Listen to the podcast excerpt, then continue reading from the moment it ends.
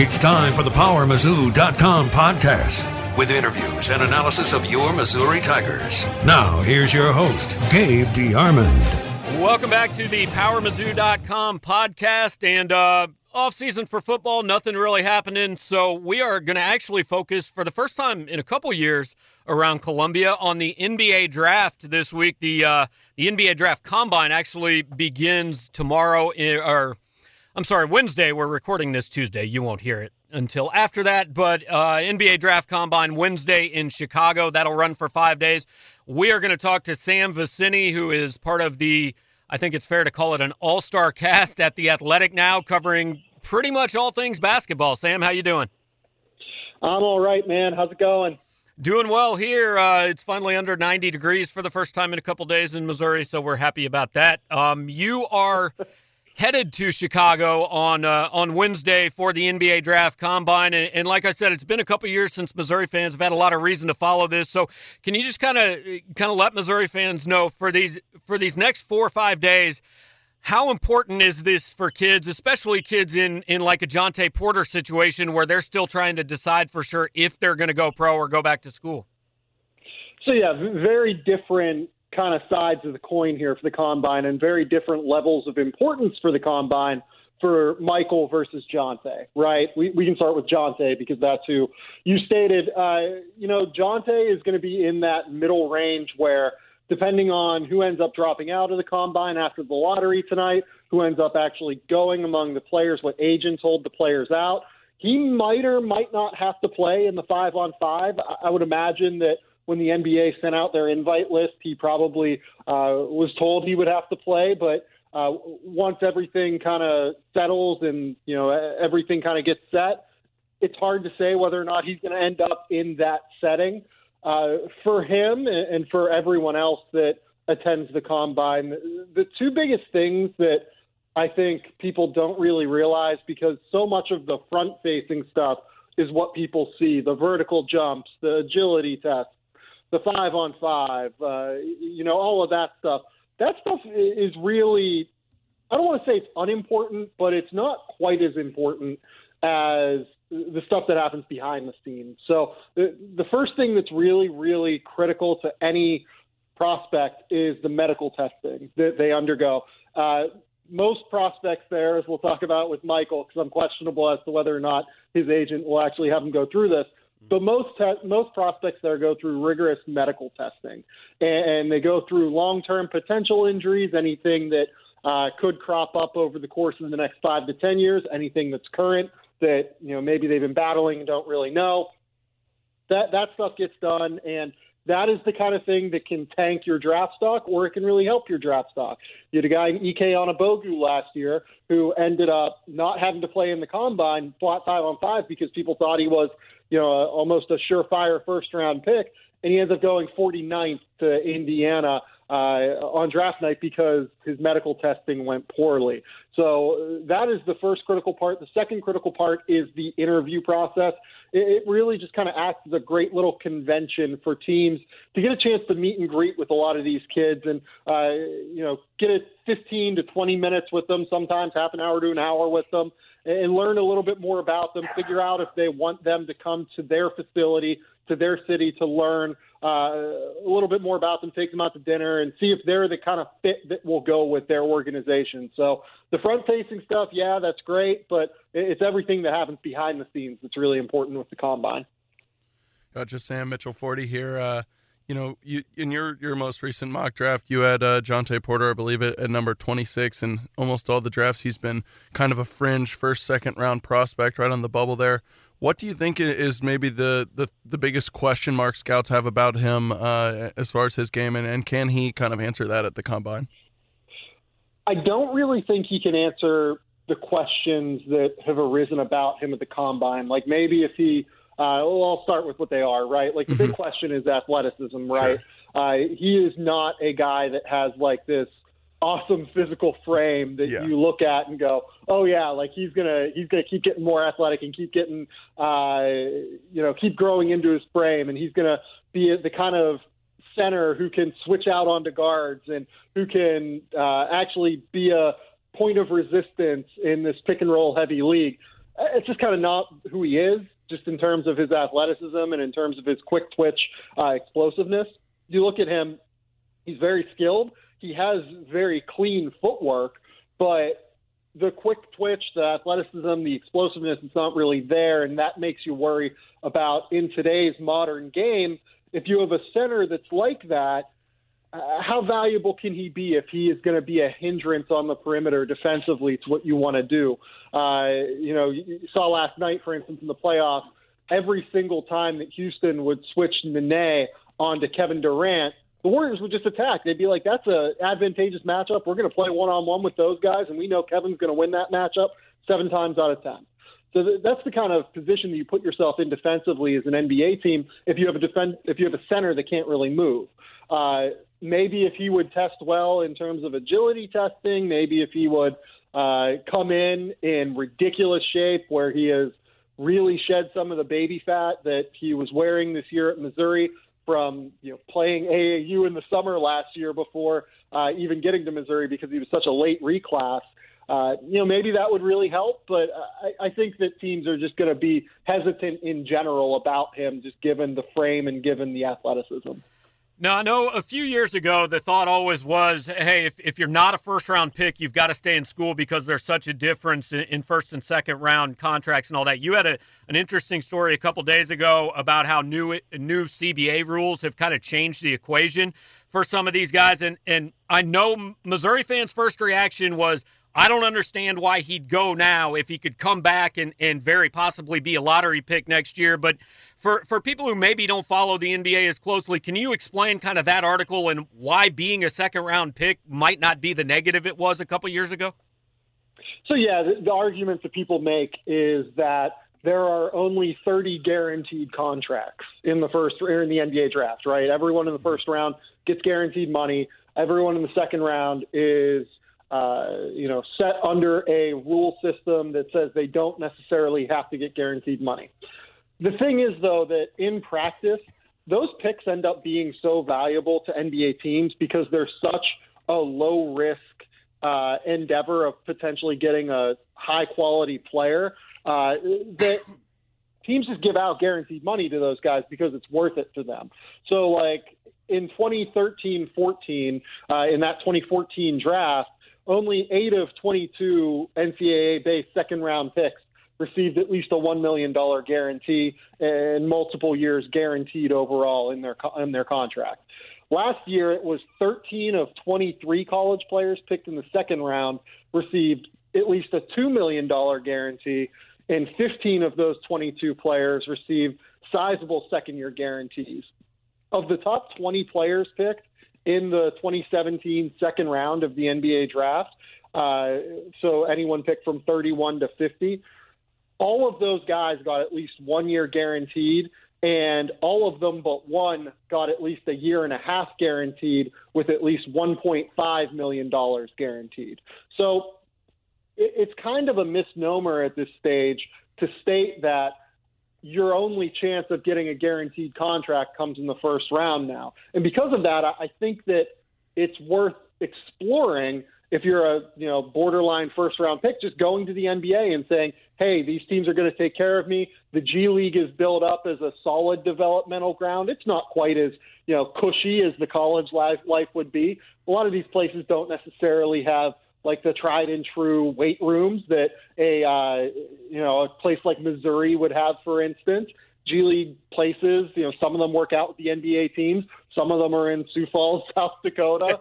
so it, it's a little bit it's hit and miss with G League teams. But a lot of teams in the NBA have really started to care about them and put some resources down there at least to make their draft picks comfortable and to make them uh, in a more advantageous situation to their development. So I, I think that at the end of the day, if you're a top 50 pick in the NBA draft, I think it kind of makes sense to go now, to be honest. And uh, again, like a lot of this comes back to philosophy too, and thinking about it from the perspective of the student athlete slash professional basketball player that's going to be entering that realm. If you want to go pro, go pro. Like, yeah, maybe you wouldn't be leaving at the top of your stock, but if you're just in a place where you don't want to be in college anymore, do what you want, man. Like I'm not going right. to stop you. Yeah.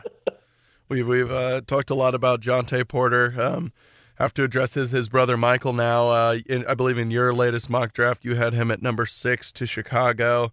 Um, first of all, I know there's been kind of a, a, little bit of debate about whether him coming back from uh, the back injury and, and playing from back surgery and playing in Missouri's game in the SEC tournament and NCAA tournament helped or hurt or was neutral to his stock. Uh, do you have a t- have an idea of, uh, of of what that might have been?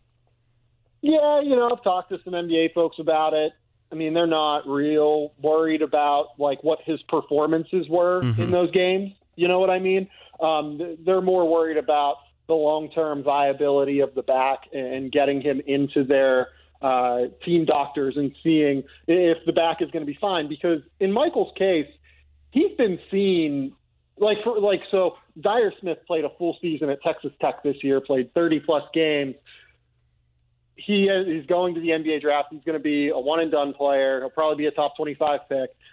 I would say that NBA scouts have actually seen Michael Porter more than they've seen Zhaire Smith because Michael Porter has been to just about every single prep event uh, over the course of his two and a half years of being an elite level high school prospect mm-hmm. that he could attend from Adidas Nations the Nike Basketball Academy to playing for Team USA and multiple events for them like Hoop Summit, McDonald's All American. Folks have seen him a lot. They know what he is as a prospect, right? Uh, it's all about the back. And then there are some things that have cropped up in terms of was he a great teammate at Missouri? Was he uh, the kind of guy that you want to have around on your roster? Like that, those are the two big questions with Michael now. That scouts know what he is. Well, and that's that's interesting. Again, spending a few minutes with Sam Vecenie from the Athletic, uh, and, and, with Michael. I mean, I know that that you follow some of these elite kids, obviously back to high school, so you've seen him a lot too. I mean, a year ago, two years ago, the buzz was this might be the best high school player since LeBron James. Uh, we had people tell us last year when he committed to Missouri, look, if he was in the NBA draft in 2017, he'd be the number one pick as, you know, a should be college freshman. And now I don't think anybody has him really in the top five. Obviously, the back's a part of that. But what's the What's the ceiling and what's the floor for Michael? Taking out the floor being, you know, his back's messed up and he never plays, but assuming he's healthy, what's the floor for Michael in the NBA? Yeah, sure. I mean, what I would say about him is that I was never quite that high on him. Like, I thought he was a totally real potential number one overall pick in the 2018 draft, but like, I, I probably would have had him like 3rd mm-hmm. in the 2017 draft class. I probably would have had him uh, you know, something around that mark in the 2016 draft class. I think he's a really, really good prospect. Uh, so, some of the stuff like best prospect since LeBron is like bananas to me. Yeah. Uh, having said that, the floor for him is that the back becomes a significant issue, and you know he plays five or six years in the NBA and can't really establish himself as like a full stop, you know, rotation player because uh, he just can't stay on the floor enough and can't uh, get that vote of confidence that you need from within yourself to feel good about what your where your game is and to uh, play in the NBA because confidence is such a critical factor in the NBA. Like these guys are all incredibly good. Uh, these guys are all incredibly gifted, and having confidence about where your game is is so so valuable. Uh, the ceiling is legitimate All Star. Like he could be a five or six time All Star pretty easily. Uh, someone like a Danny Granger comes to mind, who you know I think a lot of people forget how good he was at his peak. He was like a 24, 25 point a game scorer for Indiana. Um, you know, guys like that that are six foot ten who can step away, who can shoot it, but who can also score from all three levels. They're rare, but they're coming around a little bit more throughout the NBA. Uh, yeah, like he he can average 23, 25 a game in the NBA if he was to be totally healthy and to uh, hit the right advantageous situation that fosters his development as well as uh, kind of lets him loose and you know create what he can create. Mm-hmm. Sam, uh, one guy, the, the, actually the only guy from Missouri is really uh, highly touted 2018 recruiting class who's back to school is uh, Jeremiah Tilmon. Um, there's been a little bit of a debate about whether or not he maybe has some potential to develop into a player who could leave early for the NBA. Um, don't know how much of his game you've seen, but from what you have seen, what uh, what is the likelihood of him possibly uh, getting to that point in a year? And and if he were at that point, what would he have had to improve? I'd be surprised if he was at that point in a year. And part of this is that the threshold to be a true center in today's NBA is so high because mm-hmm. as we continue to downsize or play quote unquote small ball or value perimeter skills, uh, there are fewer and fewer spots that are being created for tough guys that rebound, that play tough defense, that kind of do the things that you would hope that Jeremiah Tilmon brings at some point. Now, I really like how hard he plays. Uh, I just kind of have a soft spot for him uh, as like a guy you know is going to go out there. He's going to cause a ruckus for 20 minutes a night. Gonna, May, sometimes you know, seven minutes a night. sometimes seven minutes a night, depending on how trigger happy the refs are with the whistle, uh, and depending on if he just like flat out tackles someone.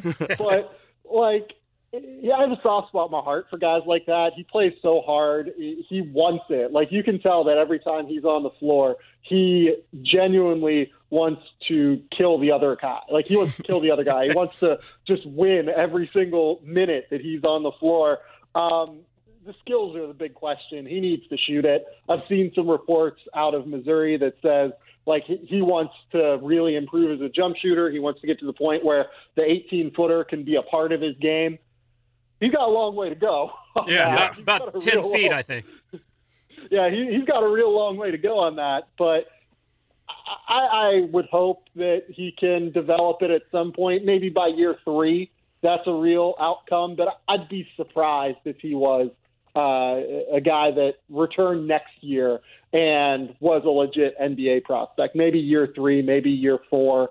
Uh, he kind of reins in some of the wildness of his game. He develops the skills, he develops the jump shot, maybe becomes uh, a little bit more comfortable on the perimeter as a passer. Uh, those are the kind of skills you need in today's NBA, and you know I, I think that Jeremiah is lacking them at this stage, but he's still young, and we have to help. Yeah, all the reasons Jontay might be a first round pick are, are the same reasons Tilmon won't be. Uh, is, Sam, just want to get you out of here with this. So I'm not going to ask you to like tell me who the first pick is. I, I think most people think it's going to be DeAndre Ayton, but if you're making picks, like who's the one guy in this draft that you say I've got to have him, and who's the one guy that's going to go somewhere in the lottery that that you would say I no way I can take him? Yeah, I think, I think DeAndre is the guy that I've got to have if you're looking for someone that is a little bit lower on the board, maybe that uh, you know you're, you're not like teams aren't going to take him in the lottery. Like I am a pretty big fan of Chandler Hutchison at Boise. You know, six foot seven, seven foot wingspan. He kind of fits exactly what NBA teams are looking for from a body control perspective, from the ability to get into the lane and uh, create his own basket, from an aggressiveness standpoint as a driver. The key is the jump shot. If he can shoot it, I think he's going to be a really good player. The guy in the lottery that I'm a little bit worried about. Uh, it would probably be Wendell Carter for a lot of the reasons that we've talked about with Jontay Porter, right? Uh, six foot ten, 260 pounds, very developed frame, you know, good footwork, much like Jontay, but not necessarily the most agile guy, not the quickest guy. And in today's NBA, I'm a little bit worried that players like him and like Jontay will get exposed at a greater level than they do in the college game. All right. Well, Sam, really appreciate you taking some time. I know uh, you got a lot of laundry to do before you hit Chicago tomorrow, so thanks for taking some time with us. Yeah, thanks, Sam. So much laundry. It's bad, man. All right. Have a good one. Enjoy it. You too. All right. Sam Vecenie from The Athletic. Uh, I mean, like, computer. Uh, yeah. Like, I've seen him at recruiting events. Yeah. He covers college basketball. He, he, like, shows NBA film, breaking, breaking it down on Twitter.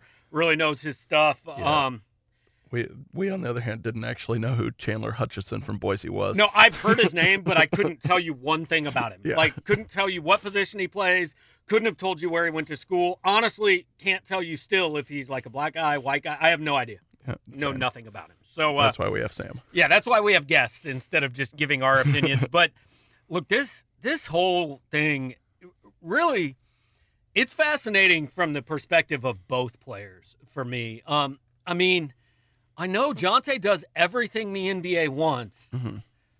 but like I look at him and I just don't see a guy that can play NBA basketball yet. Now that doesn't again, I agree with Sam. That doesn't mean he shouldn't go. Mm-hmm. Whatever. That's his choice to make. I'm not saying he shouldn't go. I just don't see him as a rotation guy for for an NBA team yet. Right. No, I, I don't. I don't know that NBA teams see him as a rot- rotation guy yet. I think. I think the NBA has moved towards this for a while, where they're drafting guys uh, uh, mostly off of potential, just because they have the G League teams, and there's, you know, I mean, as a 18, he'll be 18 when he's drafted. I, Yeah. Or 19, I Yeah, guess. he turns 19 in November. Yeah. So, he- I mean, he'll have so much time to develop. He's, you know, he's got so many more years left that even if it takes three or four years, he's still. I mean, he could still play for 10. Right. that's a classic. We want to pick him and hope in three right, years he's right, right. Um, so and, and because of because of the raw skills you mentioned, and you know, I'm sure teams have hoped that they can they can you know refine his body a little bit, add some add some agility and some athleticism. But yeah, I mean, it, it is it is interesting. Uh, you know, I would be scared to to make a pick um, that that has that kind of you know risk reward aspect to it. Yeah, I think like Sam had him to the Sixers in Uh-huh. their mind. Well, they also have like the number 10 pick or Right, something in right. this draft. So maybe a team like that, hey, if it doesn't work, it just doesn't work. It's Exactly. not that big a deal. Yeah. We've already got all our young guys. We we've got a team that we feel pretty good about. Mm-hmm. Hey, maybe we can take a chance. But if you're a team that's picking like 21 and that's your only pick, Mm-hmm. you're probably not doing that. Right. Yeah. Definitely. So on the other side, I, there's no way, even probably two months ago, I would have said, I'm really intrigued about Michael Porter in the NBA draft because I would have said he's going top six or seven, and Right. we know that. And, and I think he probably still will. But boy, if you want a poster child for why the NBA's one and done rule sucks, Mm-hmm. it's Michael Porter Jr. If he goes last year, like he's a top three pick. Yeah. I, I don't think there's any question. He's forced to spend a year in school. He's it, it comes out that he's hurt. He doesn't play uh, until the last three games. Nobody now has him as a top five pick, and I'm not gonna be stunned if like there are shots of Michael Porter Jr. similar to what there were of Aaron Rodgers at the NFL draft. Just when's this kid gonna? I mean, he's gonna go in the lottery. Yeah. But I'm not sure I'll be shocked if it's like 11 or 12. Yeah, and I think if he does fall that far, then I mean, you'd have to be curious what came out of the the medical evaluation that Sam was talking about at the combine. Well, and, and the other thing to remember is they control who gets to see those. Yeah, So like his agent can just go, yeah, we're we're only releasing it to like three teams that Yeah. we know are serious about it. yeah, which would make you know a team that, that doesn't get Right. that. I would think somewhat skeptical. Yeah. Um, but yeah, no, it, it is. I mean. It, it, is kind of fascinating to see a, kid who who was touted as you know potentially like you said a, a, a number one or at least top three pick a year ago fall a little bit. Um, you know, obviously, you know, as people have talked about a lot, the second contract is much more important in the NBA. It's not like this is you know going to ruin his career to fall that far down, but the but the back is certainly a concern. Um, if you know, like you said, if if he's sitting around until you know the double digits in, in, in picks, you would have to. I mean, for me, that that almost proves that that uh, either teams found something that they're scared of or didn't get answers to make them unscared of those things. Right. Well, and the other thing that Sam brought up, and he's written about this, and look, if you don't think this is a question, you are whistling past the graveyard. Is what kind of a teammate is this kid? How Mhm. bought in is he? Um, look, he. This is a fine line because he did wonders for Missouri basketball. He There is no question his presence was the number one reason that this turnaround was accelerated, even if it wasn't on the floor. But like he wasn't it's not that he wasn't practicing he wasn't at practice Mhm. for the first couple months like he he wasn't and, people said we were making too much of him not being on the bench. No we weren't because i promise nba teams are making every bit as much about why were you on a recliner or why did people not even know if you were at the arena? Like these are legitimate questions and i think that I, I think the answer again goes back to the one and done rule. Like Michael, I- don't want to say that Missouri wasn't important to him because that's unfair. Right. But like, it, it was a place he was forced to be. It was the best option he had. Mhm. But now he's a pro, and it's hey, this is my livelihood. This is my career. I, I fully expect Mike to be a great teammate. He's a, he's a good kid. I've I've always, and, he's now going to be in a position where there's a lot of other guys in the NBA that had Michael Porter Jr.'s last four years. Mhm. There weren't very many guys in college, and there were no guys on Missouri's team who had the life he had for the the three or four years before he got here. Right, right. So speaking of of the uh, you know the the early early season kind of absences, I, I can kind of see that multiple ways. One, obviously, you know, in one sense, you're you're an 18 year old kid who's just kind of suffered this devastating event, and you're, you know, you you don't really know how to handle it, and you've maybe never handled any kind of real adversity right. before. But also, you know, that's but that's the only kind of sample size that that NBA teams have to look at as far as a player who who you know maybe gets injured or, or something doesn't go his way. You know, they, if if he did it once, you got. I guess it, it is fair to wonder how he will handle you know adversity, which will come up in an 80 game season. You know, you're you're gonna get hurt, you're gonna get banged up, your team's gonna lose some games. Um, that said, I do think. I mean, you know, Sam said that that uh, him coming back and, and playing in the tournament games probably didn't have a huge impact based on his performance. I do think, in my mind at least, the fact that he was willing to play again and and very clearly, uh, very clearly a you know shaken up or emotional about uh, about those losses and about his role kind of uh, shows that he he did care. Yeah, and and I definitely think he cared. Um, and look, uh, the the cynics will say you know, that he was more about him than he was about. Good. He should be. Mm-hmm. why, why shouldn't he be more about him? Yeah. Everybody is about themselves. Oh yeah. You know, and and this kid was sitting on a lottery, an uncashed lottery ticket that none of us can identify with. So I don't think character attacks are fair, but I do think it's fair to say, you know, hey, you're gonna fe- you're gonna face some tough questions these next few days. Definitely, definitely. So uh, yeah, well, I, I don't even I know the NBA draft is in early June after the playoffs wrap up mm-hmm. after 11 months. I don't know yeah. the exact date off the top Maybe of my even head. late June. Yeah, it, yeah, it's sometime in June yeah. um, in New York. It will will certainly be interesting to follow. Missouri is going to have. I still expect Jontay to stay in the draft and mm-hmm. Missouri mm-hmm. to have two of the top 35 to 40 players taken. Yep. Okay, now we're going to talk to somebody who probably has a little better idea what's going on with the uh, NBA draft and the Porter family than uh, Mitchell and I do. Welcome in Mizzou assistant Michael Porter Sr. Coach, how you doing today? I'm doing great, man. How about you? Doing okay. Uh, appreciate you taking some time. Are you in uh, in Chicago or are you back in Columbia or? No, I'm in Columbia. I'll get to Chicago tomorrow. Okay, okay. So first things first, just want to ask you kind of what this last, you know, month to six weeks has been like for for you and, and both the boys just since the season ended and, and going through these uh, you know, decisions and conversations and now finally getting to the draft combine. Yeah, well, it has been another real uh, interesting transition for for the boys. Um, you know, they they're realizing now that uh, the NBA is a man's league, and you got to conduct yourself a certain way.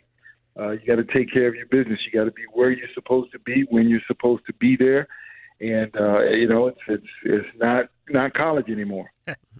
Coach uh, Mitchell Forde here. I know that uh, Michael and Jontay have been in Chicago lately, uh, working out in preparation for the combine.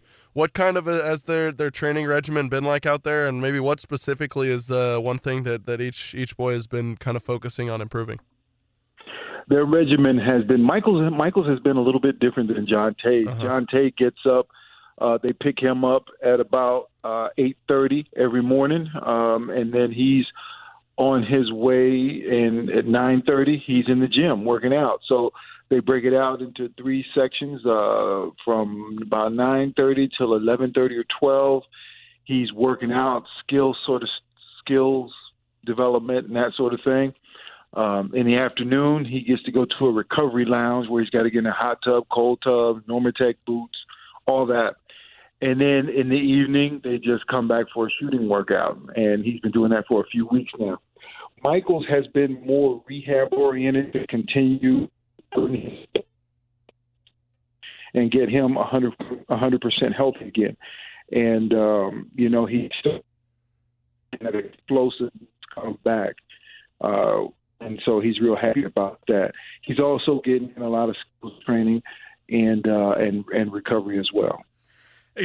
Wanted to ask you. Um, obviously, you guys are, are plenty familiar with the NBA, and leading up to the draft tends to be a time where people just look at all these players and poke holes in their games. So, wanted to ask you. Eh, obviously, these two kids are in different situations, but with Mike, kind of a, a couple of questions. First of all, how many questions have you guys had to field about the back and where he's at, and then also just a couple of these random reports that are out there as far as uh, you know talking about how how bought in Mike was and and his standing is like a guy in the locker room and all that. And again, these are just things that have been out there because leading up to the draft, that's what happens with guys.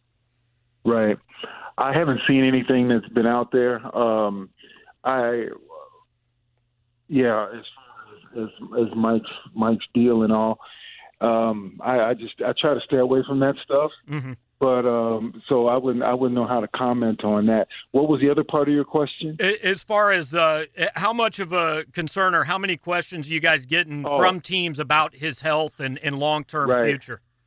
To be honest with you, I haven't been asked one question. Uh, I think his the agency that Mike hired is fielding most of the questions, and they are handling that part of his process. Uh, I'm sure they're getting a lot. In fact, I know they're getting a lot. Uh, they're in constant contact with Lisa and me, just kind of letting us know what's going on. And uh, you know that is the concern. Teams want to know just you know how healthy he is and and what the prognosis is for his back. And you know the prognosis. Just to let you you guys know, he's he's doing great, man. His back is feeling really really good and uh, they are working on a lot of well, sort of similar to what Victor Oladipo did to transform his body and his game, mm-hmm. the biomechanical stuff. That's what they're doing with Michael. Last thing with Mike, uh, just how difficult was the decision for him to enter the draft? I mean, from the outside, a lot of people said this is a no-brainer. He knows he's a top ten pick, but then you also heard some rumors. Hey, he he really struggled with this for a few days. He did. He really, really did. In fact, just after we lost in the NCAA tournament, I mean, in that initial uh, flurry of media down in the locker room, he wanted to announce that he was coming back for sure, no doubt. Um, I asked him to, hey man, just come on, be. It's an emotional time right now. Just hold it in. Let's process it for a few days and see where you land after that. And he did that and um, you know, at the end of it all, decided that moving on to the NBA was probably the best thing for him. Cool. Uh, switching over to uh, Jontay a little bit. Um, obviously, he is yet to hire an agent, so his decision is not finalized. Um, do you right. all uh, kind of have a, a, threshold in mind, or something that, that you all would like to hear, maybe from the combine or from from you know people involved with teams uh, in order to make that decision? And uh, do you also have like any kind of a, a deadline in mind? Not really. Jontay has workouts scheduled with teams. I think the deadline is the 30th. Mm-hmm. And he's working out on the 29th for the Atlanta Hawks. Okay. He's scheduled to work out uh, at that point for them. So, um, and really, honestly, just I don't want to see Jontay go in the second round. And I think, you know, uh, for him, there's a lot of benefit with the way the NBA game is played and his particular skill set. There'd be a lot of benefit. There are some good teams that are really interested in him in the mid to late first round, uh, from what I hear. But, um, you know, it's going to be Jontay's decision. Mm-hmm. And uh, again, coming face to face with having to be more mature and having to be more self sufficient has been a real wake up call for him. And so I know he's weighing things out right now, and he's actually, yeah, I think they're working out right now at the combine, and um, yeah, and he's just going to take everything, you know, get the feedback from the teams, and then figure it out from there. Obviously, you're coach. You're a basketball guy, but first and foremost, you're a dad in this situation. So, uh, you mentioned it. I mean, how much of how much of Jontay's decision, and and really how much at the time of Michael's decision was basketball related, and how much of it is hey, these are 18 year old kids now going out and, and traveling 80 days a year with grown men and, and not living with mom and dad and not having that support system that maybe they've had this whole time. I mean, how much of the non basketball part goes into these decisions? That's a huge consideration. That is a huge consideration because, uh, you know, like you mentioned, these are, I mean, Jontay and Michael are 18 and 19, and they'll be in the locker room with grown men who, some of them have grown man vices, and you know, uh, Dad won't be there to kind of help, you know, help you navigate that whole deal. So that's a big consideration, and part of the reason that we believe Jontay it's in Jontay's best interest that uh, he be almost guaranteed that he's going to be a first round pick. Mm-hmm. Which that's what the feedback we've been getting seems to point to, but you know you never know. Right. You never know until it's a done deal. So, um, but yeah, that's that's the part that I worry about. The basketball part. Like if Mike's healthy, and if Jontay decides to stay, the basketball piece I have no worries about with those two. It's that other part that you mentioned. That's the part that, you know, we'll talk a lot about and pray a lot about and just hope that there are some, some good veteran guys on the, whatever team they land on that can wrap their arms around them and say, young fella, this is how you do it. This is how you be a pro. And, uh, you know, let, let some of the side stuff go and then go from there.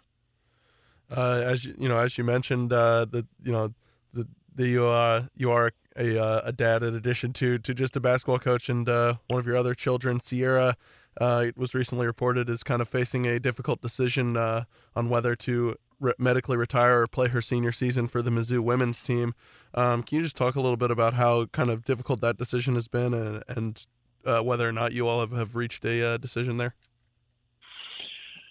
Um, well, like you said, it has been a tough decision, and tough from the standpoint of I hate to. Say, I know I I've known, man, ever since those girls were ten and eleven years old, that both of them had a chance to be real special ball wise, you know, and then the injuries start to set in, and you're just not yourself once you start getting injured, especially for for females. It's it's, it's uh, that's an injury. Those injuries, knee injuries, seem to be more prevalent on the women's side sometimes than they do on the men's side. And so, you know, watching your kid go through that and rehab and come back and, and, and stuff just not work out for them physically is a tough deal.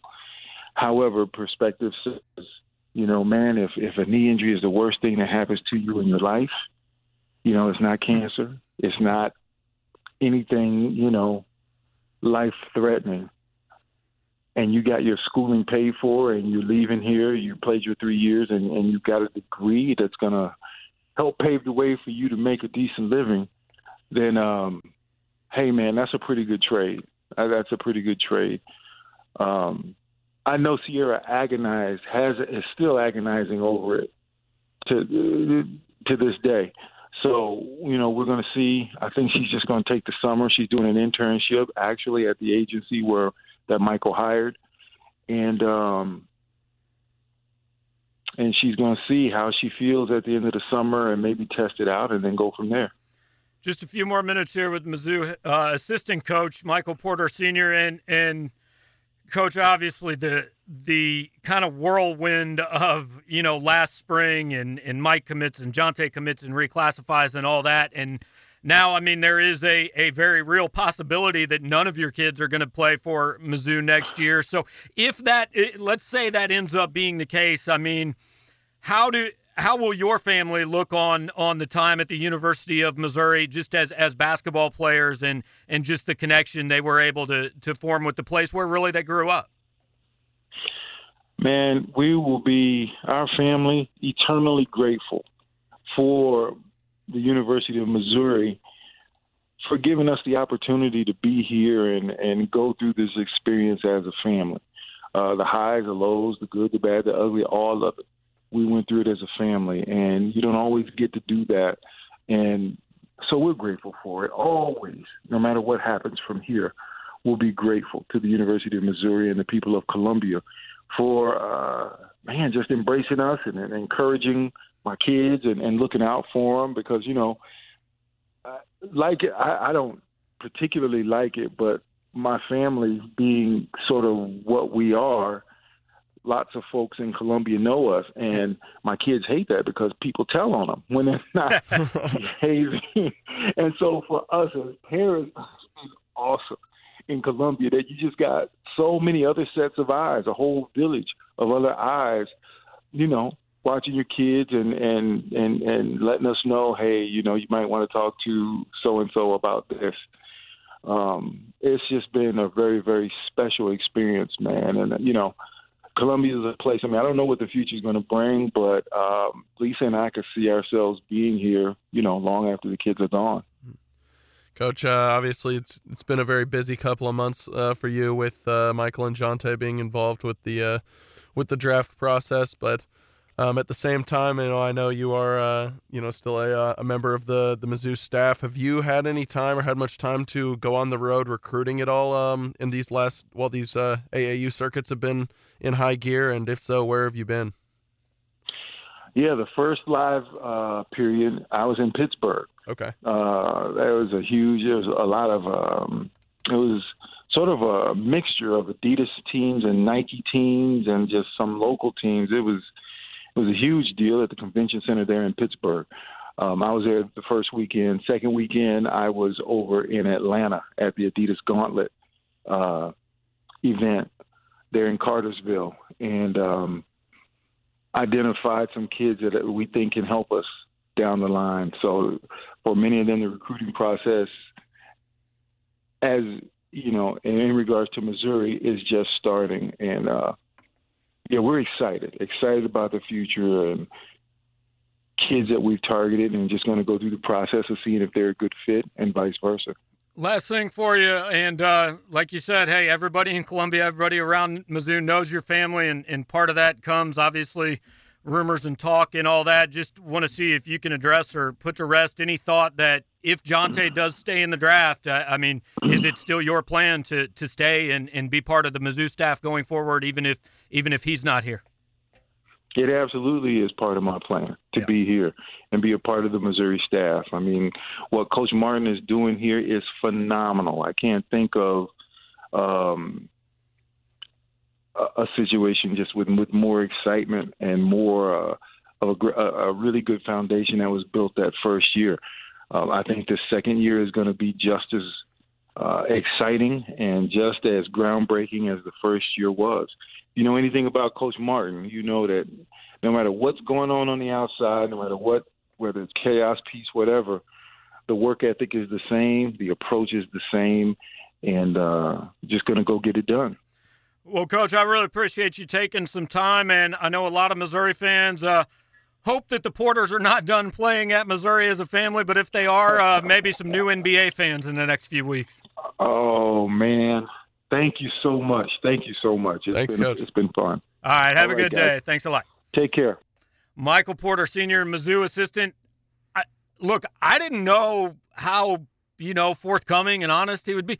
That was pretty honest stuff. Yeah, I mean, absolutely. If and it's kind of what we've heard, but they want to know Jontay's going in round one. Mm-hmm. And it doesn't sound like dad's real keen on, hey, take your chances in round two and, and who knows what happens. Yeah, yeah, no, that's I mean he he said he would prefer for prefer Jontay to be a first round pick. Um and you know, obviously, he did say it's it's Jontay's decision. He also said he's working out for the Hawks, who I don't think are going to probably take him at number three or whatever their, right, their pick is. Yeah. But yeah, um, but but yeah, no, that's uh, that that was actually that was very interesting, as well as uh, saying that uh, Michael really struggled with his uh, his decision in the days after the uh and after the loss to Florida State, man. Yeah, I and I am glad he did not come out and say I'm coming back. And right, and I look, we have heard, we have both heard that. Yeah that he was in the locker room telling people when these reporters get down here, I'm going to tell them I'm coming back. Now, look, it doesn't do us a lot of good to report that, and uh, so I'm glad that the coach said it.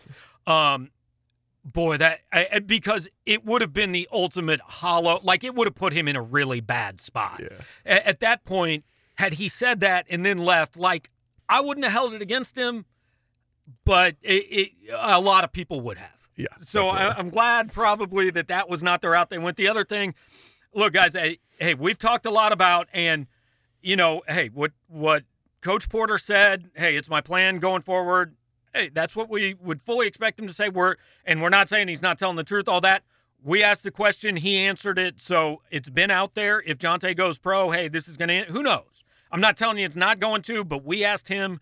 He, you heard what he said, so uh, you know the plan certainly is for Michael Porter Sr. at this point to be on staff. And, you know, will he be coaching one of his kids or not? I, I guess we'll wait and see. Mm-hmm. Yeah. The, uh, lot of lot of a uh, lot of things will be cleared up. Uh, I guess in the next few months when, when it comes and, to the Porter family. Yeah, and, and really next, uh, what's today? May sixteenth. Yeah. So the deadline is two weeks from today. If yep. Jontay Porter is coming back to Missouri, we're going to know within the next fourteen days. Um, obviously, the NBA Draft Combine is going on now, runs through Sunday. I'm we are not there. I'm sure that there will be plenty of reports out there, mock drafts, all that. Uh, none of them really mean anything. Michael is going somewhere in the lottery, probably in the top 10. And with Jontay, it is wait and see, but certainly appreciate Coach Porter for uh, taking the time. I know that um, I frankly was I did not have high hopes when I asked that he would if he would come on the podcast, but appreciate him doing it and appreciate him being so honest with us. And uh, you know, the the one thing that I think that puts to rest, or I think it should put to rest, I don't think there are hard feelings between Mizzou and the Porter family. They they both got something out of it. It didn't work out maybe the way Michael and and everybody would have wanted it to, but it, but this is not a, a, if it's ultimately a divorce, this is not an ugly divorce. Like things went well. Yeah, yeah. There was probably you know there was definitely some some a little bit of tension, but that's going to happen when the face of the program you know gets hurt and has to miss a season. That's you know that's that's going to happen anywhere. Uh, obviously, it sounds like you know Michael Porter Sr. still involved with uh, with Cuonzo. They were what they were just golfing like a, a couple right. days ago. So uh, and and you know you you heard what he said, uh, speaking highly of the program. So it sounds like regardless of uh, whether or not Jontay and he remain with the program for another year, that uh, as you said, things you know have not soured between them. So longer podcast, but uh, we had a lot to unpack there. Thanks to Michael Porter Sr. Thanks to Sam Vecenie. And uh, I don't know. I guess Mitchell and I will be back next week. Time to start working on uh, figuring something out, huh? Yep. All right. We'll talk to you next week.